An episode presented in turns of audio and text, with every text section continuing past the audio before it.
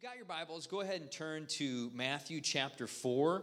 We're going to start there today, Matthew chapter 4. But before I read these verses, uh, starting out, you know, one of the things that just irks me, I guess, it kind of just it bothers me um, as far as one of the things that we see a lot in our culture today. Things that you know are happening, or the way that uh, the world is coming against the church or coming against Christianity.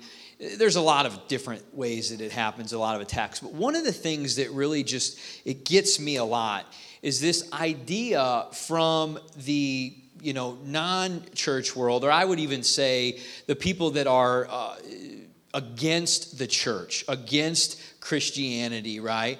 The, the, one of the things that the, the kind of the viewpoint or the, the theory, if you will, is that Christians are just simply intolerant of anybody else or any other views or any other way of life that's not according to their own faith right? And there's this idea that if we as a as a people and as a church are not widely accepting every type of thing, every type of behavior, every type of individual, that we are somehow being almost like a bigot or being intolerant, and that that's not really the way that we're supposed to be. And so, and, and because of that, a lot of times the church's view or the church's voice on issues or matters will a lot of times just get dismissed or sort of pushed to the side, and, the, and people will just sort of chalk that up to, well, you know, Christians and the church, they're just, they're intolerant of, of anything else that isn't according to their beliefs. Now, that theory may hold a little bit of water in the beginning on the surface. But if you start to dig down into that and really kind of peel back the layers, it isn't anything solid at all. Because the fact of the matter is, is that as a church and as Christians, we as believers, we're not being intolerant of people we're not being unaccepting of individuals, the person that they are, that God made them to be, but we're, we're simply making a stand in, on multiple fronts and in multiple places about things that are what we believe to be the wrong behaviors or the wrong belief systems or the wrong actions that people that maybe aren't a part of the church are trying to advance and push forward and become a mainstream, widely accepted part of society. Now, I don't want to get too deep on you today, but I, am like philosophical here. But my point is, is that it's very important for us as believers to understand where the lines of right and wrong are, where truth and lie are, according to our faith, and be able to make a firm stand on those issues and in those areas while being loving and very caring and very compassionate towards all of humanity, but not being willing to compromise and be accepting and, tolerate things that we would allow to begin begin to move into our places of living that we know are not of God and are not the way that the Bible mandates us to live as a society. And that we know if we live certain ways that we will be blessed as a people and as a land. So we can't eh, eh, there's a main big difference between the idea of being an intolerant towards people versus being intolerant of things that we would deem to be wrong or sin or not what the Bible commands us to do, right? If you agree, everybody say amen if you agree with that. So, where it begins is it, be, it begins with us and in our own lives and in ourselves, meaning we have to in order to properly make this kind of a stand, in order to be in line with being the people that we espouse our faith to, to, to be, right? In order to be that person, for that to flow out of who we are, not just a bunch of theories, a bunch of statements that we don't necessarily always live by, but in order to be the kind of people that can firmly make a stand and can firmly hold back the things that are not of God moving into the places we live, we have to first ourselves in our own lives become very, very intolerant of our own sin. Okay? Yeah, this is going to be a good one today, I think. So, we have to become very intolerant and very rigid about the sin that would threaten to take hold of us for individually ourselves of the things that the enemy would try to use to begin to overtake us and to begin to grow in our own lives. If we're going to be the kind of people that can stand firm and advance God's will in society and in our land and be able to do it in such a way where we love people but we hate sin, we have to first be the kind of people that we are intolerant and rigid about not allowing those kinds of things to grow up and pop up and sort of spring up in our own lives. And in order to do that, we have to understand how subject and how vulnerable each and every one of us as believers are to that kind of thing happening. Because make no mistake, when you claim Jesus is Lord, when you accept him as your Savior and you're going to go on to be with him in paradise, you have got a bullseye on you from here on out. And if the enemy can somehow manage to get in your life and he can somehow manage to build a pattern of sin, listen, wherever it needs to be, he doesn't care where it needs to be. He just wants to get at you in the areas he can. And when he finds them, he will press those buttons and he will continue to beat that drum, knowing that, that possibly that person is vulnerable and he can begin to build a pattern of sin in their life in an area that they're weak so that it can begin to compromise the integrity of their testimony, of their witness, of their theories that they proclaim that would potentially bring credit and glory to God. But ultimately, it, uh, he also knows that if he can begin to build a pattern of sin in someone's life, then he sin is ultimately creating a separation, kind of creating this distance or this gap, if you will, between the person and between God. Because as we sin, right, and the Holy Spirit's living on the inside of us, sin is not of God. God is pure and He is holy. And so if we continue to build sin upon sin and mount up patterns of sin in our life, it basically creates more and more of a distance between us and God in terms of just that closeness and that fellowship right? It doesn't move the Holy Spirit out of us, but it just kind of creates this distance where the voice of God just maybe isn't quite as clear, or the concise lines of truth of what's right and what's wrong maybe aren't quite as clear, or the strength and the, and the perseverance that we need to continue enduring hardship and moving through things according to what God is calling us to do maybe becomes increasingly more difficult. And so I'm trying to just give you an idea of, sin, of what sin ultimately starts to do in our lives if it builds up. And we have to understand how this pattern works. Basically, what you have before sin is rampant and it is creating these issues and these problems in people's lives, before that, it begins in the form of what we call temptation. Okay? Temptation comes from the enemy, not from God. It's important that we make that distinction. God is not an agent of temptation, but God will allow temptation to happen in order to make us stronger. Say amen to that if you believe that. So, temptation will continue to come in our lives for as long as we're going to be around in different ways. Now, temptation in itself is not sin. Okay, temptation is something that will come at all of us.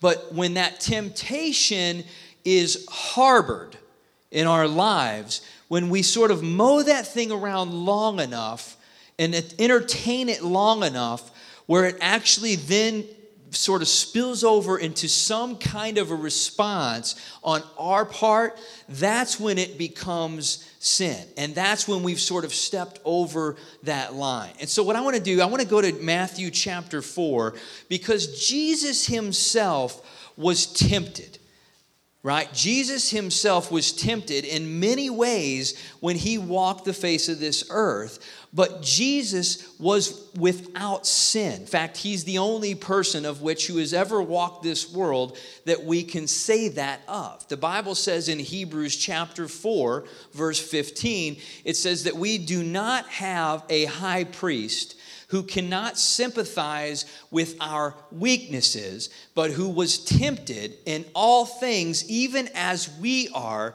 yet was without sin. Let us therefore come boldly to the throne of grace that we may obtain mercy and find grace in our time of need. Now, this is very, very powerful because Jesus, even though he was free of sin, he was definitely tempted as a person who walked this earth, just like all of us are. But what Jesus never allowed to have happen is he never allowed that temptation to spill over into the point where he actually committed a sin because of the temptation. And so, what Jesus is, say, is, is, is kind of pleading with us is he's saying, I'm, I'm pleading with you to live holy, to live lives that you're not entertaining and, and harboring temptation and overspilling into sin in your lives and defiling yourself. But, be, but he's saying, because he did what he did, on the cross because he lived a sinless life, we have the ability to come boldly to his throne of grace and find the strength and find the grace that we need to be able to resist the temptations, to be able to withstand those things that are going to come against us, so that we don't allow sin to begin to grow up and have its way in our lives and ultimately put us off course or off of step of the plans and the things that God has for us. It's not because any of us can somehow train ourselves or build ourselves up in such a way where we're going to like have the willpower to withstand temptation and walk without committing sins. It's because Jesus did it already and he established a way for us to come to him and find the grace we need in order to do that. So let's begin reading in Matthew chapter 4 in verse 1. And where this is starting out is this is right after Jesus uh, gets baptized by John the Baptist. And the, the Holy Spirit descends upon Jesus like a dove. And we all know what the voice of God said. What? It said, This is my beloved Son in whom I am well pleased, right? So, right after that, picking up in verse 1, this is what happens. Then Jesus was led by the Spirit into the wilderness to be tempted by the devil. Let me just pause right there for a second. You can see right here clearly that even though God is not the agent of temptation, right? What is happening? The, the, the Spirit is leading Jesus into the wilderness so that he can be tempted. Is that interesting to anybody else except for me, right? He's leading him into the wilderness so he can be tempted. So we can draw from that there must be something about the process of the temptation that if we're going to come out on the other side victoriously, that ultimately will be good for our soul. That there's something beneficial, that there's something purposeful according to the hand of God in our lives, that temptation is allowed to be able to come against us. Amen? If anybody's been tempted, raise your hand. Say, I've been tempted, right? All right. Now, verse 2 And when he had fasted 40 days and 40 nights, afterward he was hungry. I guess so. I'd be hungry too after 40 days and 40 nights. Now, when the tempter came to him, he said, If you are the, the tempter, right? You catch that part too? And, and came to him and said, If you are the Son of God, command these stones become bread. And he answered and said, It is written, Man shall not live by bread alone, but by every word that proceeds from the mouth of God. Temptation number one. the enemy tried to get him to bite on this temptation, which is basically a temptation of the flesh right? And we can look at a lot of different uh, sins or temptations that we could classify as flesh, but he's hungry, his flesh is desiring something, and so the, the enemy is tempting him with that. He's saying, hey, you know, tell these stones to become bread and make them bread because you're so hungry, you obviously you want to eat. But what Jesus' response is, he says, no, man shall not live by bread alone because he understands this is a temptation this is not something that's from God. And why does he know that? He knows that because there's enough of the truth in him. There's enough of God's will in him, of God's word, of God's truth, that he understands when something that's coming against him that is opposing to that right? He recognizes, no, this is from the tempter. This is temptation. This is not of God. And the truth that is inside of him begins to spring forth and put up that opposition and put up that resistance that he needs. Now he gets tempted a second time. It says in verse 5 the devil took him up into the holy city and he set him on the pinnacle of the temple and said to him, If you are the Son of God, throw yourself down. For it is written, He shall give His angels charge over you, and in their hands they shall bear you up, lest you dash your foot against a stone. And Jesus said to him, It is written again, You shall not tempt the Lord your God. So the enemy, he's picking up his game here. He's coming at him now with what I would call is a temptation of pride, right? He's trying to, hey man, let's be prideful. You're the son of God. You these things are under your feet. You know, he's trying to get him to abuse his authority. He's trying to get him to be prideful and boastful in who he is. And it's he even quotes scripture. The enemy even quotes scripture here. What does he say? He says, He shall give his angels charge over you. In their hands, uh, in their hands they shall bear you up, lest you dash your foot against a stone. He starts quoting scripture, but what does Jesus do?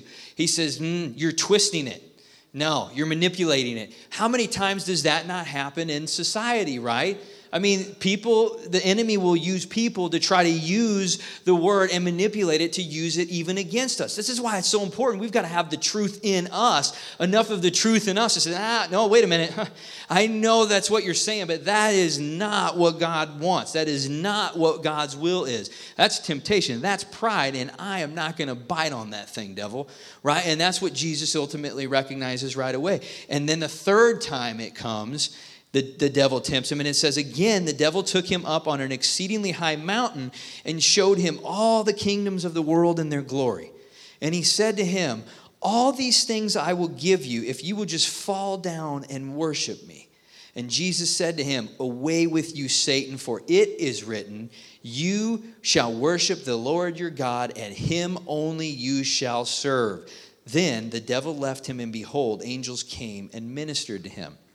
Now, first of all, right there in verse 10, where he says, Away with you, Satan, for it is written, You shall worship the Lord your God, and him only shall you serve. Look, that truth was so resident in Jesus. He was, it was so you know, in him that what the devil was trying to do to tempt him using these other forms of scripture and everything else, it didn't have the ability to get him to bite, to get him to take that temptation and move over onto the, roll that thing over to the point where it actually became sin in his life. And so we've got to have that kind of truth in us. We've got to be people where we're, we talked about this just last week, right? Where we're filling, our, two weeks ago, we're filling ourselves with the word of God and with the truth. And it, as we do, that thing gives us the ability to recognize when the temptations that the enemy is going to bring at us, and we can see he's crafty He's a crafty son of a gun, isn't he? I mean, he's even using scripture to try to do it. And when he brings that stuff at us, that we've got the truth in us and we can say, no,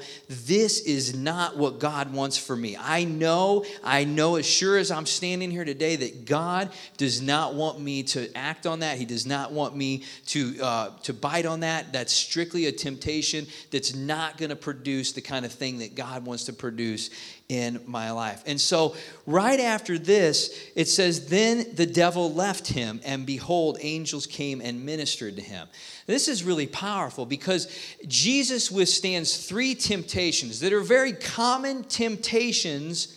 If you want to classify them or sin, that we see even now today in our own society, and if we're honest, even in our own lives. There's the temptation of the flesh, And we could name a bunch of those off, right? I'm not going to go into all the detail, but there's a temptation of the flesh, there's pride, and here on the one where he's on the high mountain, he's saying, I'm going to give you all this. Here's greed right? He's trying to tempt him with greed. He's trying to get him to buy. And those things come in so many different subtle forms. We look at it and we read it here and we say, well, that's so obvious what's going on. You, listen, when it's happening in our own lives, it might not quite be just so obvious. It might seem a lot more subtle, but really that thing of pride or that thing of greed could be tempting us and sneaking in and ultimately getting us to compromise something that really is truth or that really is a part of who God has called us to be. And we move forward on that thing, and then that begins to start a pattern of what the enemy wants to do in our lives because a sin ultimately just is, is designed to continue to create a pattern of sin in our lives. In fact, if you read in this in the scriptures and you study the words that are used for sin, there's, there's a, a lot of times that the word that's used is, is a pattern of sin or a lifestyle of sin, not just necessarily one individual sin. But ultimately, that is what the enemy is trying to do. He's trying to get that to build a pattern of sin in our lives. And if you think about it, look at think about David. Okay? David, King David, the first thing that really crept in and got a hold of him was the temptation of lust, right? He's up there, he's watching Bathsheba on the top of the, of the house, right? And he's, he's seeing what he's seeing, you know, he's seeing what he's seeing. And he's checking it out. He's, I mean, the dude ain't going anywhere. He's, no, I can't, no. He ain't doing one of those. I don't know if they had telescopes, but chances are they had something that he rigged up. I'm just saying. Oh, King David. That's where it started. What happened next? The enemy's like, I got him. I got my foot in the door here. I'm just going to send, I'm just going to start dropping some thoughts in now that I built a little doorway here, and I'm going to get him to, to know that he can have that, right? And so, next thing happens is adultery. Comes right after that. Then what happens after that? Murder, right? He has Bathsheba's husband killed. All of a sudden, where, where did David go? man, this thing just escalated and grabbed it grabbed him in just a little spot, a short little vulnerable weak point and then boom, it flooded in. And all of a sudden, we've got this pattern. We've got this lifestyle that's beginning to play itself out. If he doesn't get a hold of himself here, if something doesn't change, he's in trouble. The enemy is going to have his way with him, right? And and but ultimately what happens thankfully is that David comes to his senses and what does he do? He repents. He repents. He recognizes that he has got so far away from the will of God and what's true and what's right. And he begins to turn back to, to God and he repents and God, you know, grants him forgiveness and he's able to sort of move forward now in a, in a new light and kind of with a swift step from that point on because the dead weight of sin that was bearing him down has just been broke free by the sovereign hand of God. God just chose to do that, forgive him. This was before Jesus came, right? And so, listen, we as Christians our lives are not any different necessarily than King David, except for we have a high priest now that went and he died on the cross so that we could be forgiven and that we have the bible says that he wrote his law on our heart right? And so when we have the holy spirit in us we are, are re- relying on his word and his truth that's filling in us to help establish that conviction so that we can recognize the temptations that are ultimately definitely going to come in our lives and we can turn to the one that gives us the grace and the strength to be able to resist those temptations to withstand that that in our moments of weakness. But even more so, if we find ourselves moving over into that thing where it actually became a sin in our life, where it actually did do something to cause us to act on it, right? Then we have the ability to go to Jesus, our Heavenly Father, and ask for forgiveness, and He will wash that thing away, and we can begin to move forward with that swift step, with that cleanliness that we need in our lives. I remember I was talking to my daughter about this just the other night, where she was asking questions. We were kind of explaining this concept. And she's like, well, wait a minute. I thought Jesus came to forgive sin. I'm like, well, he did, but, you know, we're sinners and we still have a sinful nature. So we're still going to sin, you know, and, and we have to ask Jesus to forgive us. And when we do sin, we recognize that we've hurt Jesus. And so we need to ask for forgiveness, and then he forgives us and kind of makes us clean again. She's like, So it's kind of like a white t shirt that you put on after Jesus becomes in your heart. But then after that, if you do something wrong and you sin, it's kind of like the shirt gets dirty and then when you go to Jesus because you've, you're sad because you've hurt his heart, then you ask him to forgive you, and he washes that dirt off the shirt and it's white and it's clean again. And I'm like, yeah, that's actually exactly what it's like, really. That's probably the best metaphor I've ever heard. I'm going to use that in my message. First John chapter 1.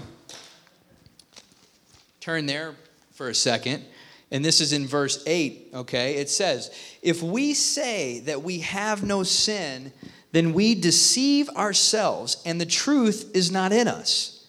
If we confess our sins, he is faithful and just to forgive our sins and cleanse us from all unrighteousness. So it's very clear that we see that as people who have received Christ, there is a, there is a provision here. There is a, a, a work of God that's been put in place for us to understand that when we screw up, when we make a mistake, that we are expected to have a response to that, not to just move on and carry on and let that thing stay there or mount up or continue to grow into more of a pattern. Our ex- the expectation is, is that we recognize that because we've, we've, we've done something that is uh, against or opposing to the truth of God, and we've done that in our lives, and we turn and we say, Jesus, I'm sorry, I need you to forgive me. Will you please forgive me of this sin and make me clean? And He is faithful to do that every single time when we turn to Him with a repentful heart, right? And I think that's one of the most important parts of Scripture that a lot of times preachers miss when they're preaching about sin. I mean, look, I, I felt very led to talk about this today because I feel like God is just saying, look, you know, you got to make us, we got to make a stand against this stuff. We got to be intolerant of sin in our life. We're, we're called to be a holy people. You know, we're called to live righteous lives and we got to be an influence. We got to make a difference in our world. And we're not going to do that if what the life behind our testimony is, is totally contrary to everything we believe in. And we say we believe in it, right? So, but when you talk about that and you talk about sin, you've got to preach First John chapter 1 you have got to talk about how God is faithful to cleanse us of all unrighteousness when we repent. And the idea is, is that we have the truth in us, we have God in us, and so, whenever something comes against us, we can recognize the temptation. But if we haven't filled ourselves with enough of the truth yet, where maybe it does get us and it turns over into sin, then we immediately then recognize that. We say, I am stopping this thing before this becomes a pattern in my life. And something like what happened to David starts to mount up. I'm going to draw a line in the sand. I'm, ret- I'm repenting of this. I'm going to turn to God. He's going to forgive me, and I'm going to be made clean, and I'm going to move forward. And this thing is not going to have a hold on me anymore. And from a spiritual standpoint, spiritual warfare standpoint, a supernatural thing, that's what happens when you do that. That thing is boom, broken off of you. It is boom, it's whatever hold it's got in your life, whatever things it's got in your mind or your thoughts or anything else, it is ripped right out of there by the hand of God, and you're you're brought back into a place where you're moving forward unhindered and, uh, oppressed by that thing in your life right? And we have the ability to do that any moment and at any time. You don't need 50 members of a congregation to lay hands on you for that. That's just something that you, hey, this is this is what Jesus did for me. I know that this is what I have, right? And we turn to him and we do that. But the key is is that we hurt because Jesus hurts when something goes wrong, right? We hurt because we've hurt Jesus. That's the key. It's not like some just you punch a ticket anytime you do something wrong and it's like starting over again. It's, oh, this this grips me, this hurts my heart. That's conviction. That's the Holy Spirit, right? And I need to do something. I need to deal with this. This is not right, you know, and we make a stand and we make a decision to to turn to him in that. I remember Katie and I, we used to play this uh, this video game. Oh wow, I'm running out of time. We used to play this video game. Um, what was it? Angry Birds. Anybody ever play that one? Angry Birds. All right. Anyway, I so we were like see how far we could get in the level and then like you know you get to the next level and then you got to play it a few times before you can beat it and so we would take turns like I would try the level and if I didn't beat it it was her turn well I had this little like there's a, a button that you can just really quick press and it restarts the round over, you know? And so anytime I made like one wrong move, I'm like, ooh, restart, you know? And I just keep pressing that restart button. And I'm like, I didn't take the full turn. I didn't die. I didn't lose all my guys, you know? She says, You can't keep, you've taken like five turns. You can't keep doing that, you know? She did the same thing too, just so you know. it's the little button underneath, you know, you just pop it and boom, starts you over. Well, look, life isn't like that. It, we don't just, oh, restart, restart, restart where there's no conviction there. That's not how, you know, it works. This is this is conviction. This is, you know what? I want to live right before God, but I know that the enemy is going to tempt me, and I know that I need to, to, to fill myself with the truth, and I need to make a stand. And when I recognize that something is going on, I need to turn to God to help me withstand the temptation. Or if we even right now, listen, here's what happens when you talk about something like this. Right now, as I'm speaking, I guarantee you somebody is here today that God is putting a bullseye, He's shining a light light on something that's in your life that's sin. He's shining a light on it. He's showing it to you. He's saying, Look, this is not what I want for you.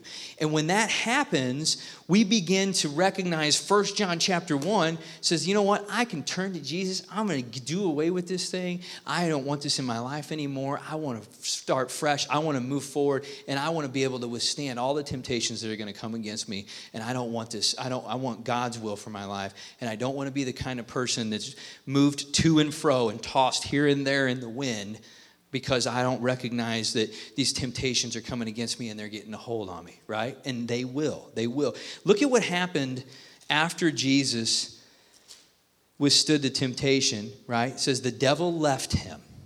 And then he goes on from there into his years, three years plus of ministry on the earth, doing exactly what God sent him to do.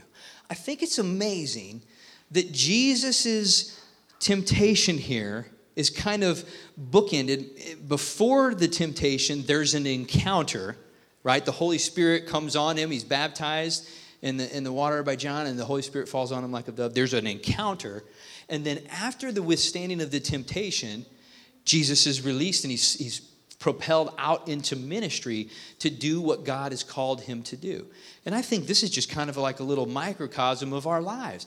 People have encounters. God does something. He shows up. He heals them. He saves them. He does something powerful in their lives. They have a genuine encounter with the one true God. And He touches their heart and they're ready to live for Him. And then temptation starts to come. But what did we see? The Spirit led him into the wilderness to be tempted. There was a purpose for that. And ultimately, Jesus comes out on the other end, strengthened and stronger, and he's released and propelled forward into the most amazing ministry walk that's ever taken place on the face of the planet. You and I are not so different in the sense that God is going to do things in our life, and we're going to get stirred up. We're going to want to do things and we're going to move out. And it's not going to be roses. It's not going to be easy. There's going to be temptations flying at us from different directions, places that we may be vulnerable, weaknesses that we might have that the devil knows we have. And if he can somehow get us off course before we get to that outport, outpouring part where it's the ministry, the release, the purpose of God, he's going to try to do that by getting us derailed. But if we recognize that, you know what?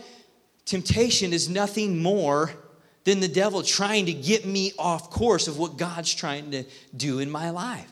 You remember those uh, old commercials where it's so annoying? It was like, beep, beep, beep. This is just a test, right? And it was like it come on the, the television.